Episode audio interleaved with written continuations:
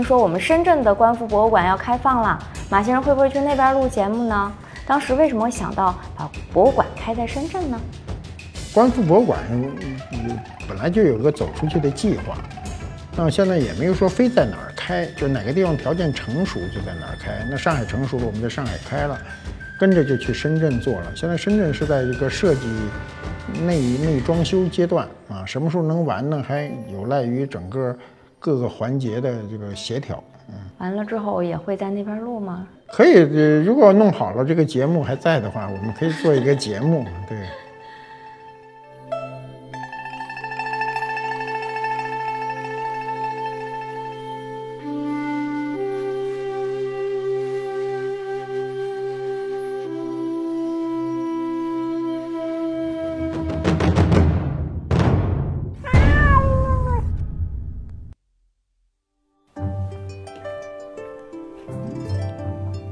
官复都督，有物为证。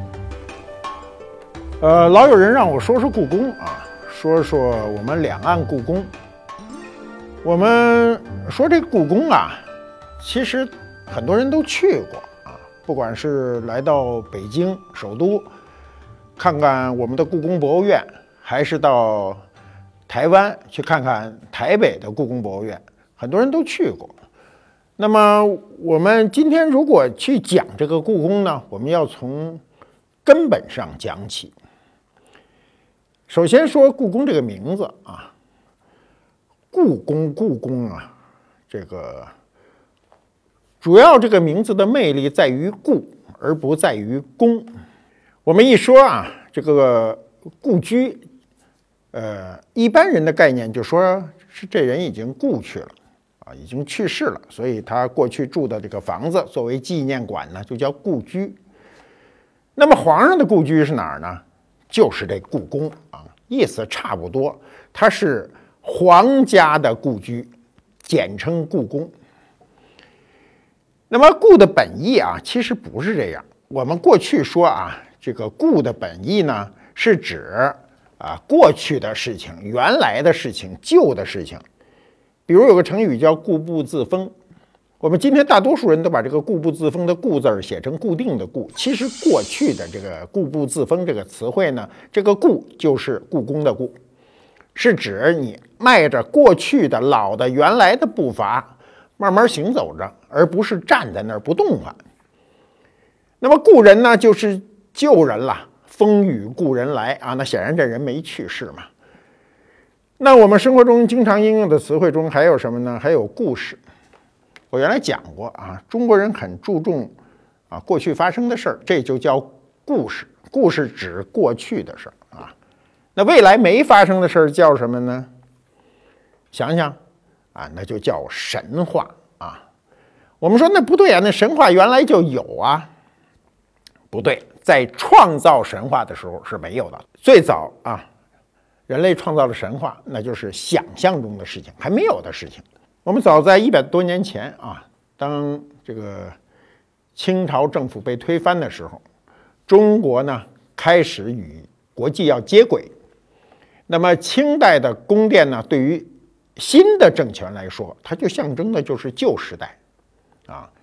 所以呢，在一九二五年的时候啊，民国政府呢就设立了故宫博物院。这个故宫是相对当时中华民国而言的啊，那当然了，后来我们成立了中华人民共和国呢，这个故宫的含义就更加的准确了。当时为什么这个故宫没有叫这个紫禁城呢？啊，是因为啊，当时紫禁城是皇宫的自称。那么明清两代皇宫啊，都对自己自称为紫禁城。那么民国政府当时民国革命成功以后，他对清政府就非常的痛恨啊，他就不想叫这个紫禁城博物馆。其实叫紫禁城博物馆应该是最准确的啊。比如我们大家都知道，你到这个凡尔赛宫，到法国去枫丹白露宫啊，它都是沿袭的旧名。我们。不，总不能把故宫叫成说旧皇宫博物馆吧，旧宫殿建筑群吧，都不能这么叫。所以我们的文化观相对来说呢，它比较狭隘啊。我们不愿意直接把它的原来的名字紫禁城，尽尽管今天我们好像不是太在乎，一百多年了啊，这个呃清朝政府倒台了一百多年了，我们今天有时候也说这是过去的紫禁城，可当时呢非常的忌讳，非常的忌讳说紫禁城，所以就叫它故宫。啊，不管你怎么理解，你可能觉得故宫是不是皇上都死了？其实皇上没死，溥仪在里头啊，从呃清朝被推翻以后还住了十几年。那么呃，虽然后来他不是皇帝了啊，他也活到了一九六几年。那么我们依然把这个紫禁城啊称之为故宫博物院。我们今天说故宫博物院呢，一般的来说呢是是指两个啊，是指我们的北京故宫博物院和台北的故宫博物院。其实啊，这个从某种意义上讲，过去皇上的行宫啊，也可以称之为故宫。比如承德的避暑山庄啊，北京的颐和园是这些呢，都可以称之为是故宫啊。故宫的就是过去的皇上的行宫的简称，叫故宫。那我们到底有几个故宫呢？要严格意义上讲，以正宫而论呢，某种意义上讲是仨，因为呢。沈阳还有一个故宫，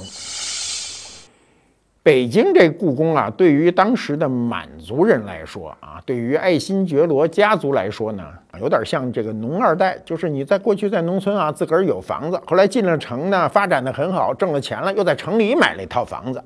那当然了，今天啊，我们台北还有一个故宫博物院，这有点像呃上学旅行，或者说出国发展，在国外又买了一套房子。反正这三个故宫啊，沈阳故宫最早，北京故宫其次，再次就是台北故宫。我们有三个故宫，那么这三个故宫是有区别的啊。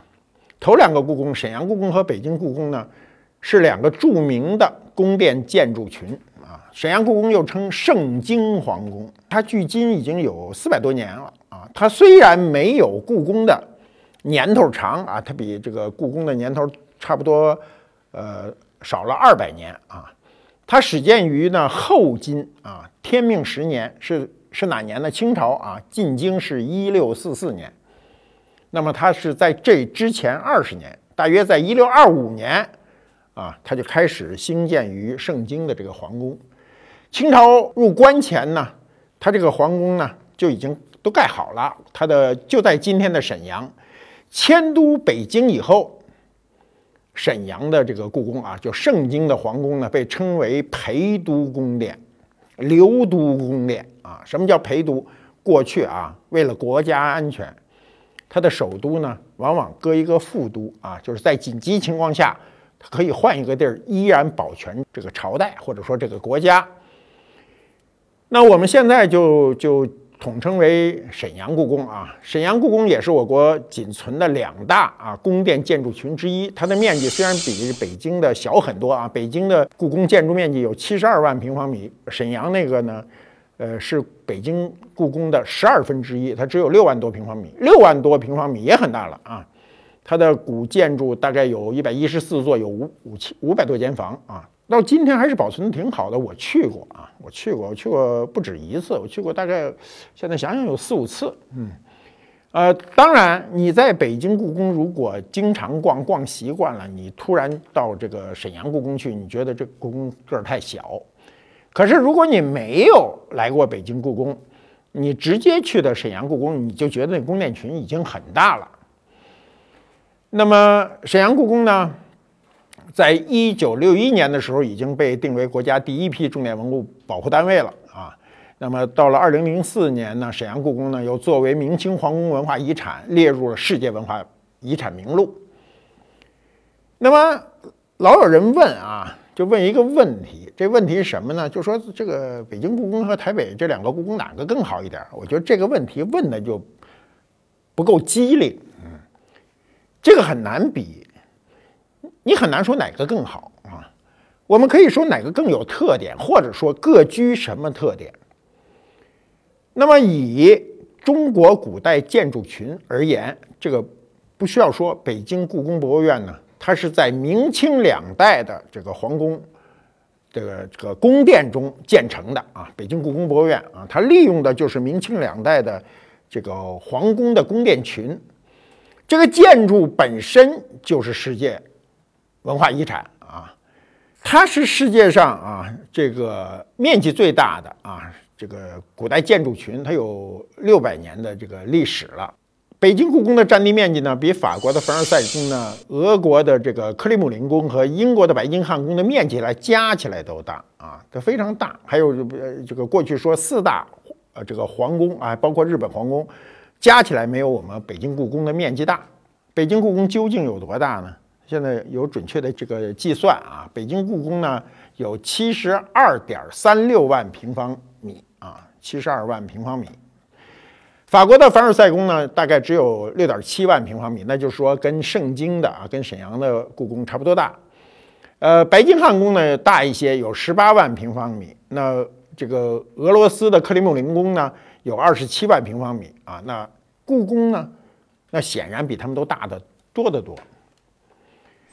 故宫的基本格局六百年来啊没有变化，当年盖就这么大，四个角楼的位置都没有移动过，那个护城河啊依然是当年挖的，所以故宫当年的气魄啊，可以想象啊，永乐皇帝啊朱棣的这个气魄真的不是一般人能够拥有的。我们今天要下决心盖这么大一个建筑群啊，那都要请国家之力，而且现在你要盖这么大的建筑群的那个困难也是困难重重。你可想而知，六百年前啊，当时的规划如果做这么大一片，得有多大的气魄？护城河挖出来的这个土就堆了今天的景山啊，景山当年就叫万岁山啊，万岁山啊。过去书上啊，野史上竟说叫煤山。为什么叫煤山呢？就是因为故宫当时兴建的时候呢，呃，大量的人力物力都在故宫里要劳作很多年，你得有能源呀，你得有煤做饭呐，你冬天得取暖呐，所以那煤就堆在就是今天的景山那个位置，所以老百姓俗称那个地儿叫煤山。但是啊，当时的明朝呢就叫万岁山，清代以后呢。明朝都亡了呀，所以清代就叫它景山，因为它毕竟是一景。我们到故宫啊，不是每个人都有机会到故宫。北京人也有人终身没进过故宫的，因为故宫去参观总是一个重大的事儿嘛。到故宫去呢，一定要想办法去登一下景山。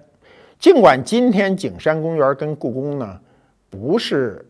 一个单位，就换句话说，你得买两次票啊。但是，一般人都会从南侧进故宫，从北侧出来。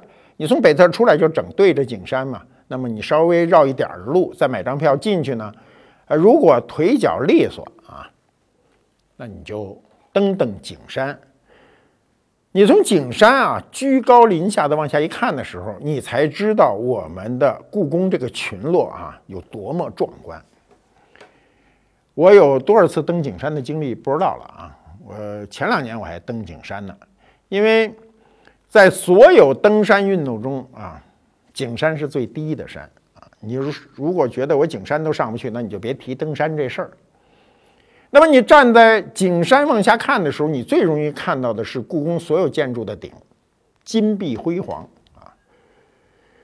你到故宫去啊，看什么？要看建筑群。啊，不是你要看那些扒着玻璃窗往里看，哎呦，皇上怎么睡在这炕上？这个妃子用的这东西，哎呦，真漂亮啊！不是这个意思，你要看它的建筑群。故宫博物院的建筑群中呢，它是有等级的，等级森严。嗯，最重要的建筑啊，太和殿，它的专业术语叫重檐五殿顶，重檐。啊，就双重檐，两个屋檐。我们一般老百姓的房子就一屋檐就够了，干嘛弄俩屋檐啊？哎，两个屋檐就庄重很多。我们历史上还有这个三重檐的啊。所谓无殿顶是什么意思呢？是我们的建筑中的最高等级啊。你看太和殿就明白了，它是由四个方向啊，直接一个弧度向这个最高点啊，最高点那个房脊上。拢合，如果啊，如果你到那儿愿意对建筑有所了解的话，你就先看顶啊。这个顶有我刚才说的五殿顶最高等级，其次悬山、歇山、硬山一路就下来了。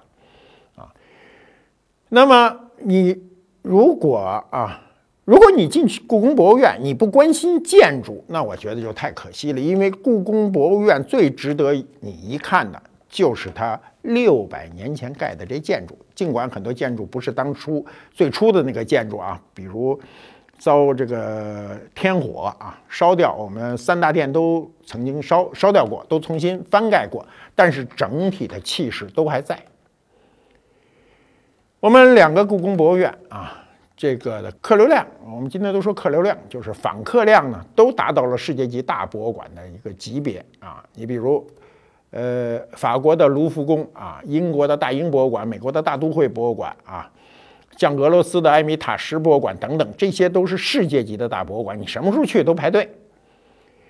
那么与这些博物馆不同，因为刚才咱们说的啊，除了北京故宫，还有这些世界各国的大博物馆啊，呃，除大英大都会是后来盖的，那么像我们讲凡尔赛宫啊，这个枫丹白露宫啊等等这些呢。都是它历史上的古代建筑，换句话说，它本身就是个文物。那台北故宫就不一样，台北故宫跟北京故宫呢，就完全不是一个概念。因为台北的故宫是生盖出来的一个建筑，这个建筑就是国民党退守台湾以后，后来才盖的。等他那口气儿倒上来的时候呢，他才想起盖这样一个故宫博物院。所以到台北故宫去看的时候，毫无疑问，你只你就是奔着文物去的。它建筑啊，虽然有一丁点特点，但是不值得你去专门去看。那北京故宫就不一样，北京故宫你要来，你就专门就可以看建筑，那建筑你就不够你看的。我们过去啊，中国人做的这个博物馆呢，比较关注的是自我的文化。那么这些年呢，由于改革开放，由于视野比较宽阔了啊，这个北京故宫，包括台北故宫，都开始搞一些，呃，其他国家文明的博物馆。你比如我们有来自于欧洲的呀，来自于中东、阿富汗的等等，印度等等这些国家的文化都可能在我们的故宫博物院展览。这样的展览呢，对于中国人来说，大部分人是看一个好奇，我们理解我们自己的文化。都有相当的难度，为什么呢？是因为我们过去博物馆的教育呢比较弱化，大部分人去博物馆是看一热闹。早年我去博物馆看人家参观，我特别注意旁边人对这个东西的反应。很多观众走到跟前了，直接反应就这东西值多少钱，要不然就说：“哎呀，这东西怎么使这么多金子？”等等，他都是从物质角度去判定这个博物馆。他不会从精神角度呢去想啊，古人为什么把东西做成这样啊？这个东西在精神上对我们有怎样一个启示？他不太关心这个，关心的老是物质上的东西。哎，老说哎呀，皇上他们家怎么这么多好东西啊？这是大部分人初次进博物馆的一个感受。那这些年呢，由于我们对文化开始尊重啊，我们对文化呢。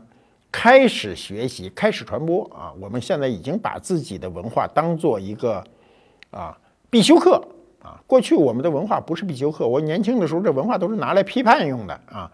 今天呢，开始去学习我们的传统文化，所以今天去博物馆的人就越来越多。你比如我自己，我就有这感受啊。我们观复博物馆，不管是北京馆还是上海馆，每年的人啊参观的人数。都在增加，而且以百分之三十以上的量在增加，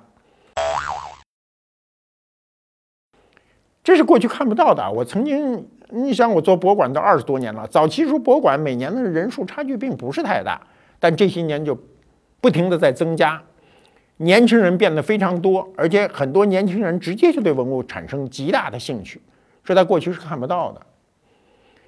那么故宫博物院由于它成立的比较早啊，故宫博物院再有个七八年，它就整一百年了啊。那么故宫博物院呢，如果用我们一个中国的成语来描述它呢，它有点命运多舛，因为它成立于呢民国初年啊，那时候民国才十几年啊，故宫博物院就成立。成立以后呢，呃，整个在民国时期，这个中国的社会比较动荡啊，除了军阀混战，再有就是整个的日本侵华战争时间比较长，所以为了躲避战火，故宫博物院呢就经过啊。那当时都是顶级学者的这个筛选，就成立了故宫南迁的一个委员会。当时这些专家全部都是一等一的专家啊，就是所有的人都是学者，都是明白人，所以去挑。当时故宫南迁的时候呢，是因为我们都知道啊，我们过去这个抗日战争是从卢沟桥事变一九七七年七月七号从这个时间算起的，现在呢，我们把它推到。呃，一九三一年的九一八，你知道一九三一年到一九三七年中间还有六年呢。而整个日本侵华战争的那个态势是越来越大的，所以在这期间，这个很多人就担忧啊，有尤其学者们担忧说，我们的故宫博物院千万不能毁于战火。那怎么办呢？就要把好东西挑出来，把它想办法搁到一个安全的地方。中国人的传统。观念都是这样认知的，觉得南方比北方安全，因为南方它就进入了中国的腹地。那么为了把这些东西都迁走呢，就做了很多标准箱啊，大部分是标准箱，还做了一些超标准的箱，因为你用一个标准箱，有的文物你装不进去。经过严格的拣选，时间长达数年，时间很长啊，并不是说一拍脑门子几天就把这事儿干了，不是，用了好多年的时间，嗯。把这个东西挑出来，这批东西非常好啊啊！我们今天啊，很多东西可以在台北故宫能看到啊。台北的故宫博物院呢，在这个国际上地位也非常高。那么我们从如果从数量上讲，那不用问，北京故宫的数量呢，这个比台北故宫的这个藏品的数量要大很多。但是文物啊是这样，文物它的判定啊。它绝对不能以数量而论啊，但是你说用质量来论呢？质量有时候不能比。你比如你拿青铜器跟玉器比，玉器跟书画比，书画跟陶瓷比，这都没法比。所以我们既不能拿数量去比，也不能拿质量去比啊。那么北京故宫啊，有什么优于这个台北故宫的呢？它有几项啊。第一项呢是家具啊，故宫文物南迁的时候，这个家具呢就。没法运太重。另外一个呢，在老的学者眼中呢，家具是个使用的东西，所以它在文物的价值呢，感觉不是很高。所以，呃，在文物南迁的时候没有动家具。第二呢是服装啊，清代的服装。呃，台北故宫那边包括清代的帝王的画像啊，由于当时民国政府啊对清朝啊痛恨。所以对这个帝王的画像和帝王的这个服装呢，一点都不感兴趣，这些东西都没拿。所以呢，呃，今天台北故宫里并没有这些东西。那么文物南迁是有路线的，它的文物南迁的辗转路线呢是来回来去拉锯的。它从北京先到了上海、南京，又到了重庆啊，后来又再回到南京，之后去了台中、台北，那耗时多少年呢？耗时十五年。行程数万公里，它造成了人类文物迁徙史上的一个壮举，啊，什么叫壮举呢？无一丢失，无一损坏，这个不可想象啊！这是几万箱文物，在那样艰苦的环境中啊，没有丢失和损坏，因为，呃，从一九三一年九一八事件以后呢，尤其到了呃三三年啊，就是，呃。中日之间的关系越来越恶化，那么故宫博物院的文物走铁路呢，经北京去南京到上海，加上这个古物陈列所等等文物呢，总共是有多少件呢？有有精确数字啊，是一万九千五百五十七箱啊，不是件是箱。那么在这个故宫文物的这个辗转期间呢，当时故宫呢还特有意思，还还就一不拉空。还举办了这个故宫文物的首次海外展，就这批文物曾经被运到上海以后呢，就欧洲的就有一些学者和藏家就提出倡议，说能不能这个由当时的啊这个驻英大使馆呢提出邀请，文物到英国去做一个展览。据说当时这个展览想成型的时候呢，大家说谁来保险呢？保险公司都不保，说您这东西我们保不起啊，超出本公司的能力了，就不愿意承担。就万一出了差错，那我们这保险公司就倒闭了。那么英国方面呢，就说呢，得了，说我们为了安全啊，我们用军舰护送。所以英国海军的巡洋舰呢，叫萨福克号呢，就从香港到了上海啊。由这个展览委员会呢召集人呢开始，就是筹集这件事儿，从上海开运嘛。那么当时的英国国王乔治五世和民国政府的这个主席呢，这个叫林森，就担任了这个展览的召集人啊。那么文物挑了多少件呢？挑了一千多件。你知道一千多件文物啊？你现在都是一个很抽象的概念。你说一千多件文物有多少件啊？那看你拿什么东西，看你怎么去计件。文物你如果都是小件儿啊，你说我拿一千多件都是钱币呀、边壶什么，那就没多少，拎着俩包就走了。你说我拿的这东西都是青铜器啊，都是这个大瓷器，那你甭一千多件，一百多件都够你折腾。所以当时这一千多件呢，大大小小的已经是非常。大的规模的一个展览了，文物达到一千件，一定是个大型展览啊。我们一般的情况下，有二三百件文物就是个中小型展览啊，三五百件文物就是中型展览。那么在什么时候呢？在一九三五年呢，这批东西就顺利的抵达了英国，展览了多长时间呢？展览了三个月，三个月，非常成功。你想想啊，那时候战火纷飞，国家动荡。呃，这些学者啊，组织这个队伍，一方面让文物南迁，一方面还筹办一个展览，可见当时的人对这个文物的这种情感。一九三七年的时候，卢沟桥事变爆发以后呢，日本人就开始往上海逼近嘛。那当时呢，傅英展出的这个文物啊，八十箱呢，就经过了湖北的汉口、武汉、长沙呢，就被这个疏散到什么地方呢？疏散到贵州贵阳。反正我前两天刚从贵阳回来啊，贵阳是过去对贵阳的描述是天无三日晴，地无三里平啊，那全是山，所以藏在了贵阳。嗯，那又过两年，到了三九年呢，就是就搁在了这个贵阳的郊外一个叫安顺洞窟的地方。你想想，贵阳就本来够偏了。然后又把它搁到的贵阳的郊区，所以就在那儿一待，待了很久。那么又过了几年，到了一九四四年的时候呢，这些东西呢就送到了这个四川的一个偏僻的一个乡下啊，这个乡乡下叫巴县啊，巴山楚水嘛，去避难啊。然后另外一批东西啊，这文物分了好几批，另外有一批呢，就在三七年的时候，有九千三百三十一箱呢，就走水路。你知道文物走水路是迫不得已，文物走水路一旦发生这个船难啊，那这东西就彻底毁了，就淹了。所以在当时啊，你想这个这个时间节点就是一三七年啊，在长江啊逆流而上走水路啊，就曾经有一段呢就安置在重庆。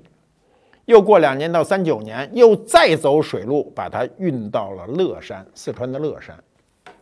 那么走陆路，因为水路有一个好处，你别看它危险大，但水路能多装啊。你知道船的运载能力比车的运载能力要大得多得多。今天一个集装箱巨轮这个拉的那个东西，你拿火车拉，对得拉多少火车？你要拿汽车拉它，那基本上把汽车都累死了。那么走陆路的有多少箱呢？有七千二百八十箱这个东西，它从南京呢又开始往北运，运到徐州，然后又到达了陕西的宝鸡。你看这通折腾，你要画出图来，基本上就织成了一张网。但没隔多少呢，陕西那儿又搁不住了，又走了陆路，又回到了四川的峨眉。所以到四五年日本人投降的时候，疏散在。这个四川巴县乐山峨眉的文物呢，都一度聚集到重庆，然后走水路顺长江这个而下。四七年呢，就回到了南京。这一通折腾啊，中华文物真是这个坚强啊！在这样一个战乱的环境中，这么长途的汉路、水路的一通运输，我们不出问题啊，没有丢失，没有损坏。那么后来呢，有两千八百多箱呢，就被留在了南京的仓库啊。到今天，这批东西还在南京仓库里啊，没有动，没有开箱。据说前前些年呢，经过国家的批准，开了几箱看了看，又给封上了，不能动。这批东西如果今天打开，我觉得弄个十个八个博物馆绰绰有余啊。那么。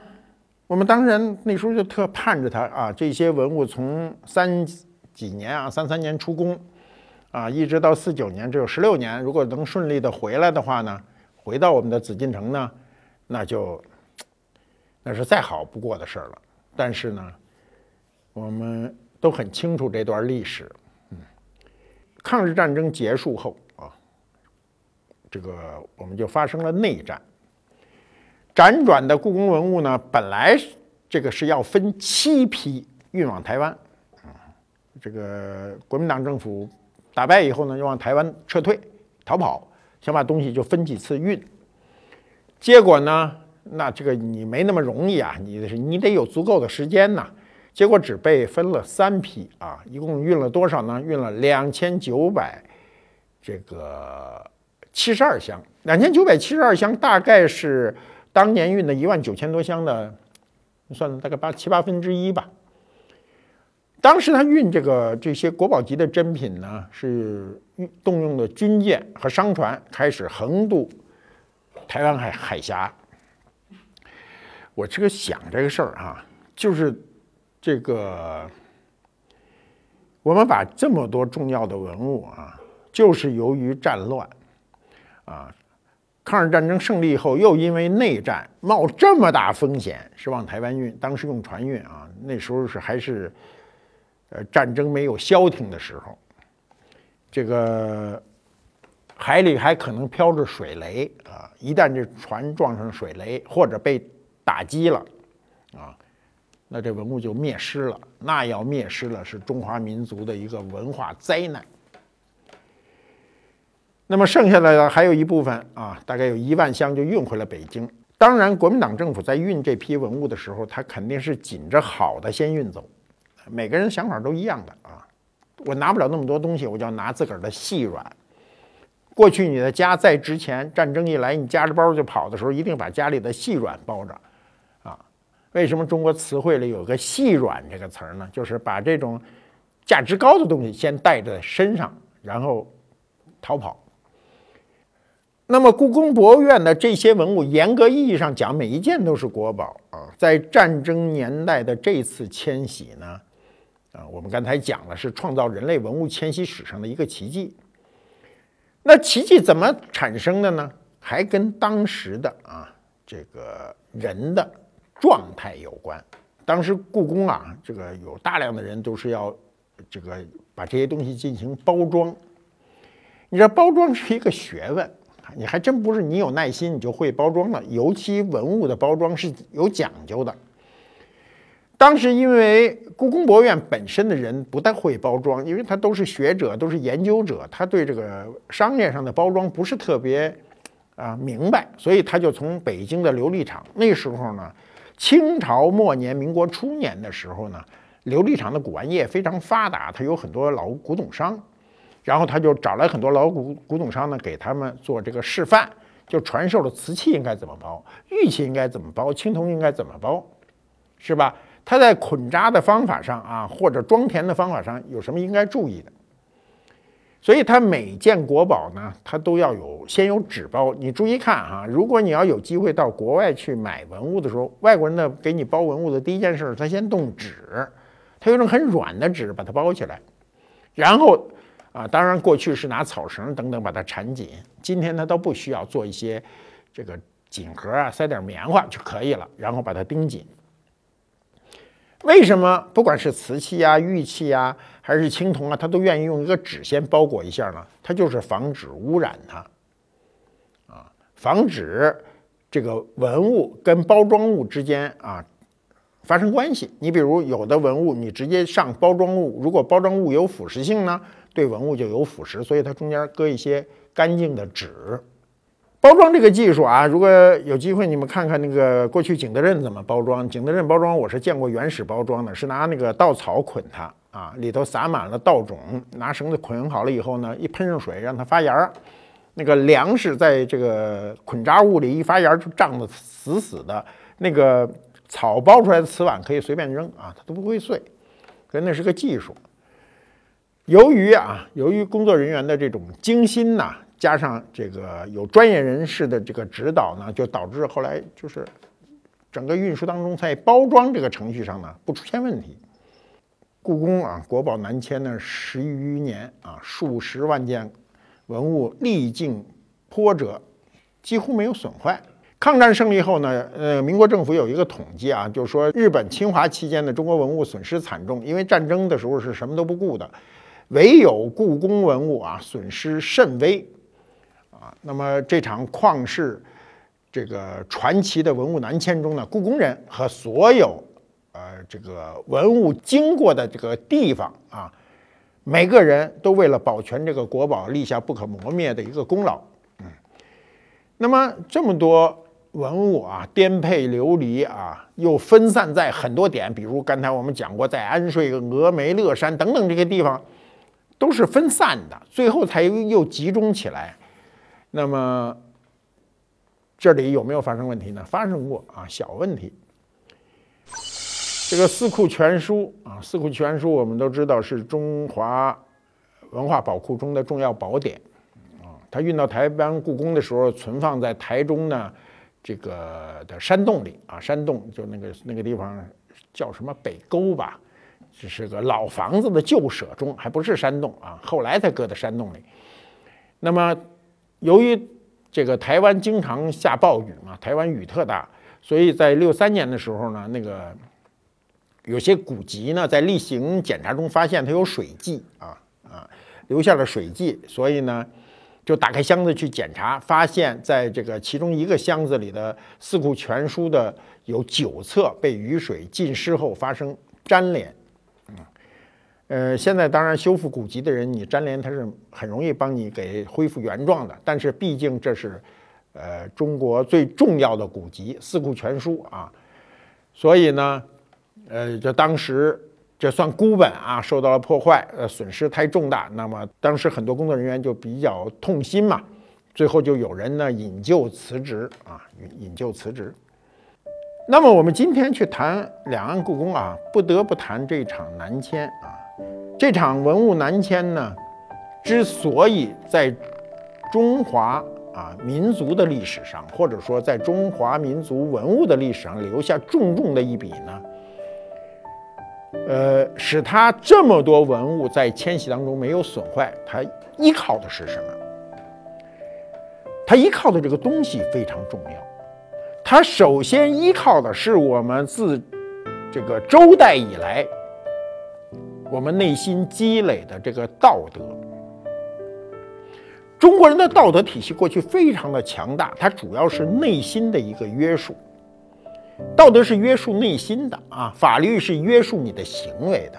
法律告诉你这不能告不能动了，已经是底线了。但道德约束你不能想，你不想贪它。那如果那时候人有贪心的话，那这东西早在路上想尽一切办法就把它贪掉了，是吧？国宝级的东西让我护送，我多了不说，我随便扣下奶香，我都发财。没有人那么想。那第二个依赖的条件是什么呢？是所有参与人员的责任心和责任感。我们今天老提责任心，责任心，什么是责任心呢？它是一种感觉，就是你事情如果没有做好。如果你觉得你重任在肩，你才能把事情去做好。如果你觉得事情没做好，那就是你内心的一个谴责。我们今天可以设想一下啊，如果我们有这么多趟路线可走，我们有这么多的文物还需要迁徙的话，我们觉得以前的事情今天还能重新发生吗？我们这个。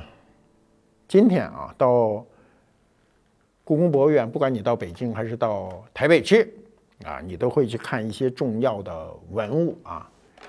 到台北故宫啊，按理说两个不太重要的文物变成了今天的人气国宝，就是去的人都要看这个啊。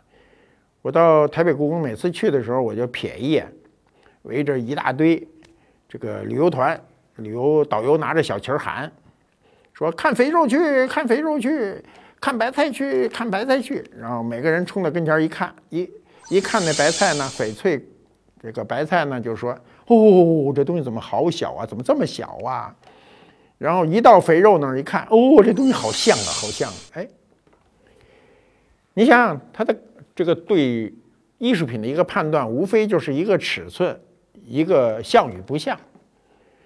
我们今天啊，进故宫呢，到门口买张票就进去了啊。嗯，方便的话，网上都可以买票。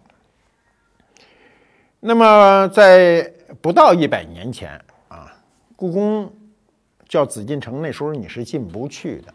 北京故宫博物院正式向社会开放的时候，是一九二五年十月十日啊。这个当时报纸上报道呢，说万人空巷。为什么万人空巷呢？大家都要去看。在这一天之前啊，作为平头百姓。你没有机会进入紫禁城，进城嘛，对吧？你是不许进去，除了皇上跟有相关人员，剩下的人都进不去。那么到了一九二五年十月十号这一天，紫禁城改名叫故宫博物院，向社会开放。那么去了多少人呢？呃，当时预测这两天得进十万人。我们今天十万人都是庞大的一个数字，那在民国的时候那就不得了了，这个人流如织啊。这个第一天进去两万多人，第二天进去三万多人啊，这一共进了五万多人。那么故宫开放以后啊，蒋介石还进去过啊。蒋介石进去以后，他还是为故宫第一个捐款的个人啊。蒋介石进去以后，就当时一培基陪着他嘛，他就说：“哎，这故宫博物院怎么这么破旧啊？”然后易培基就跟他说呢：“说这个年久失修啊，这个这宫殿也得需要修，没钱，没钱呢，这这个。”蒋介石就说：“我我我捐点吧，就捐，说我捐点这个一张口就说我捐他十万大洋。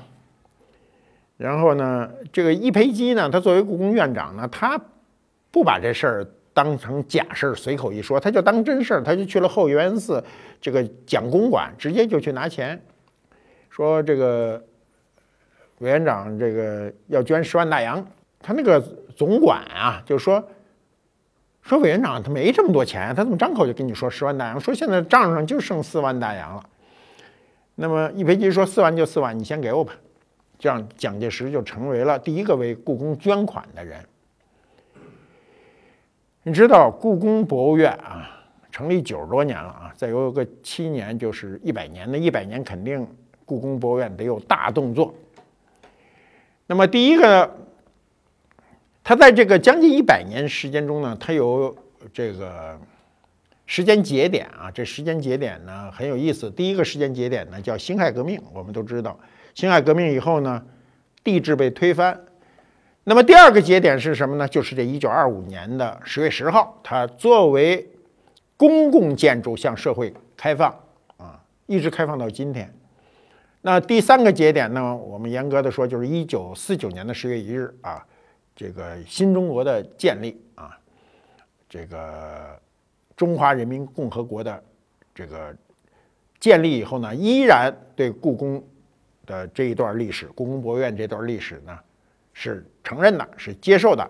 其他很多事情都不接受，但唯独故宫博物院这个事儿是接受的。两岸故宫，我肯定是北京故宫去的多，北京故宫去过多少次，真的记不清啊。从很年轻的时候就去，我曾经有一段时间，差不多一礼拜得去两三回。呃，我那时候去北京故宫的时候呢，最大的好处就是人少。故宫是一年比一年人多啊！我当年年轻的时候还喜欢摄影，拿着个照相机，特别愿意在故宫没人的时候去拍摄啊。我最早去故宫的时候，那个买门票都是两毛钱还是五毛钱，记不住了。那时候呢，就这两毛钱也不想花了，就去找熟人嘛。人说你哪来那么多熟人呢？我告诉你啊，这熟人很简单，一回生二回熟，你就跟人家聊天，慢慢不就熟了吗？熟了以后呢，我在故宫博物院里啊，好多部门都认识人，去了就找人啊。一说找人呢，门口就填一条，那时候叫会客单，填一会客单就进去了，进去就没找这人。啊，一开始呢是在故宫都逛够了，然后去找这熟人呢，签个字儿就出来了。后来呢，一看他签那字儿我也能写，所以进去呢，啊，里头转一圈以后，自个儿模仿着签个字儿就出来了。那时候故宫博物院呢，由于没什么人参观啊，参观的人很少，所以管理也比较松。我记得啊，我那时候最爱去的时间往往是下午，嗯，下午呢进去的时候呢。去参观很多想看的地方，一定是没人的。我过去都讲过啊，你比如我最喜欢进的陶瓷馆呐，这个玉器馆呐，就是进去就你一人，就你自己。那灯光呢也不怎么明亮，不像现在展出的效果特别好，起码有气氛。那时候也没啥气氛，那灯就是那么都不好好亮着，有的那灯嘣叭的还乱闪着，你看着很难过。但是架不住我喜欢那东西，所以呢。就每一件东西就死盯着看啊，盯着看，拼命的锻炼自己的记忆。就是你看这东西的时候，如果你有意识的去记它，然后你离开它的时候，你有点模糊，想不清楚的时候呢，你下回再去的时候哪儿想不清楚，你再看哪儿，慢慢就对好多东西就非常的熟知，是吧？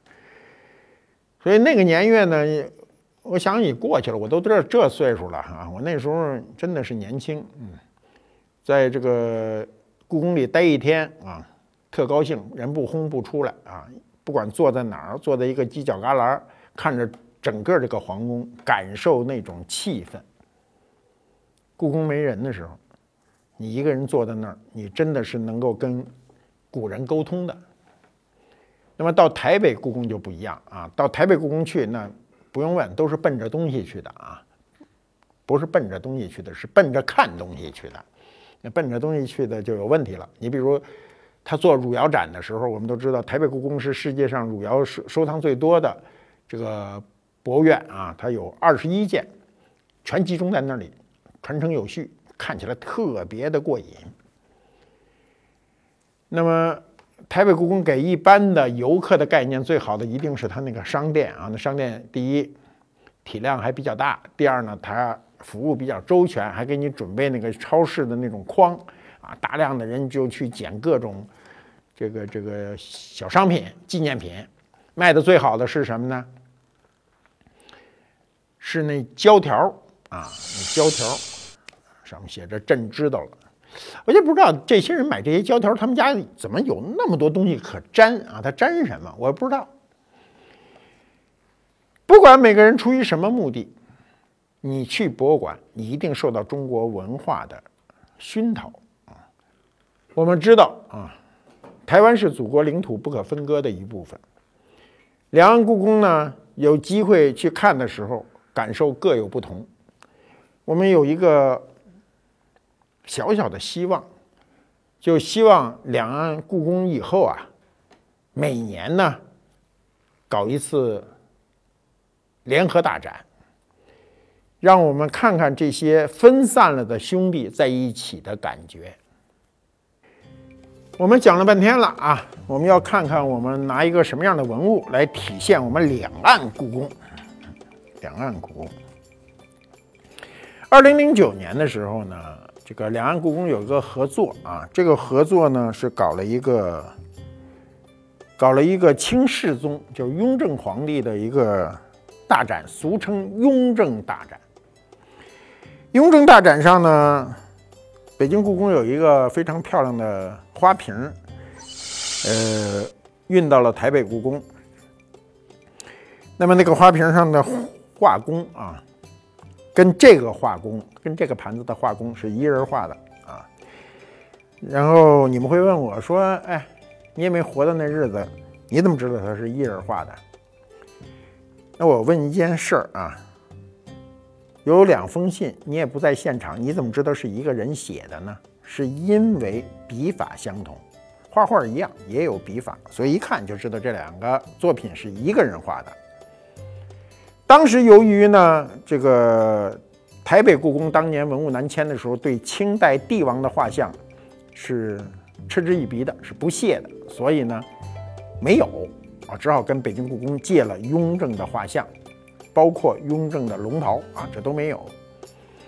那么那上面有很多重要的文物，其中有一个非重非常重要的文物，就是一方印，雍正刻的，叫《为君难》。皇上说：“你们不要以为你们一天到晚活得很难，你天天为你的油盐酱醋茶去去愁眉苦脸。我作为一国之君，我比你们还难，所以自个儿给自个儿刻一方章，叫‘为君难’，天天到处乱盖啊，盖上去就是提示自己不容易。那么我们可以看。”这就是一个雍正的粉彩的啊，当时叫洋彩的这样一个牡丹花卉盘，呃，瓷质啊，明白人一眼一看，哦，这就是雍正时期的。那么画的呢，太精致了，精致的你没法去描述它。我们中国人在。无法描述一个画家画得好的时候，就用了四个最蠢的字儿，叫惟妙惟肖。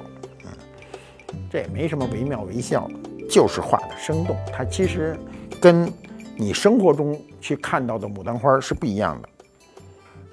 枝干、花叶的两种颜色，包括牡丹两朵牡丹花卉的画法，我们到时候都会给你配上雍正大展那只花瓶的画法，你可以看到所有的细节是一模一样的。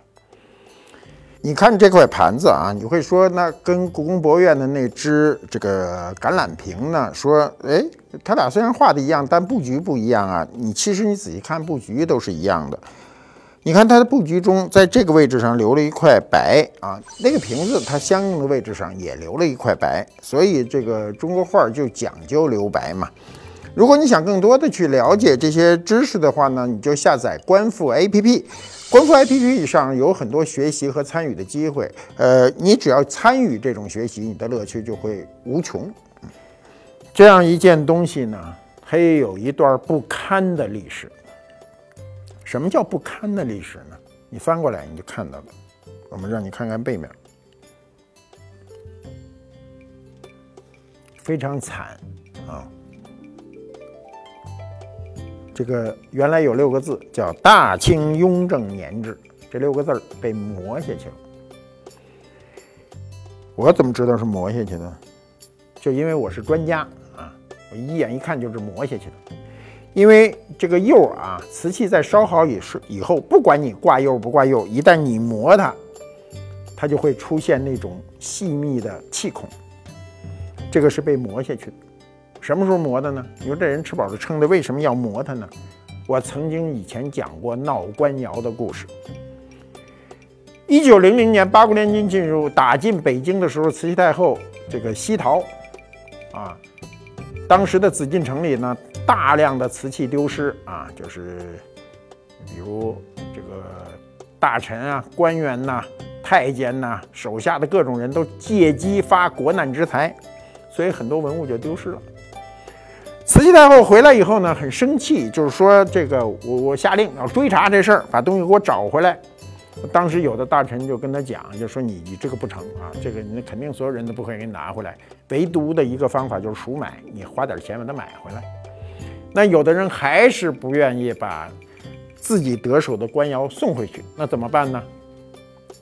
就把款儿磨掉，死无对证，有点像你把你自个儿的护照给撕了。一样，人不知道你是哪国人了。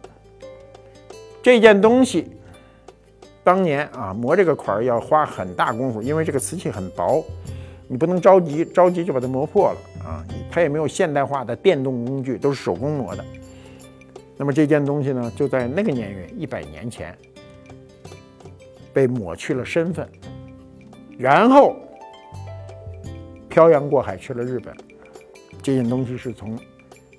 日本买回来的这段历史确实不堪回首，但是不堪回首的历史依然是历史。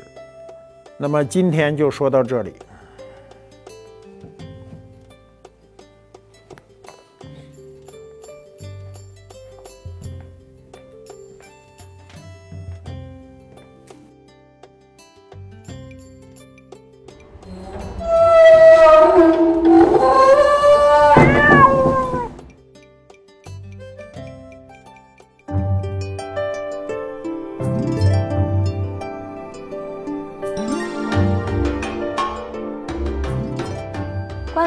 揭秘官复秀。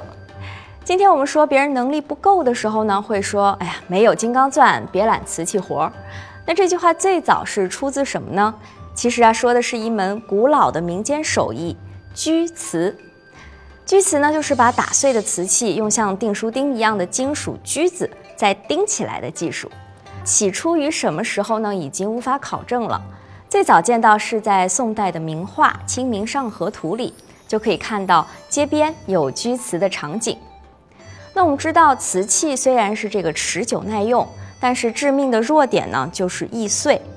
古时候啊，老百姓拥有一件瓷器，那还是很宝贝的啊。家里的瓷器要是不小心碎了，留着无用，扔掉呢又觉得可惜，所以匠人们便开始琢磨怎么把破碎的瓷器修补好。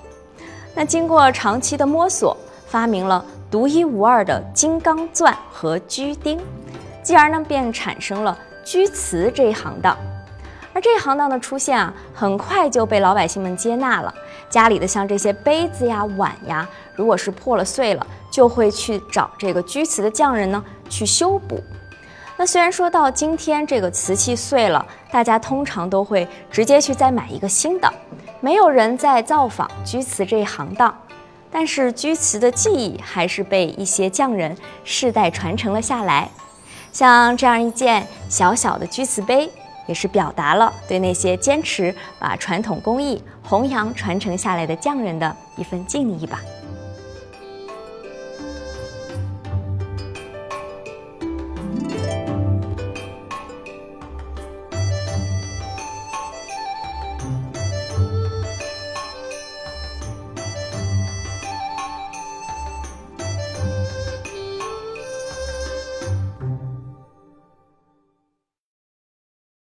这世界很酷。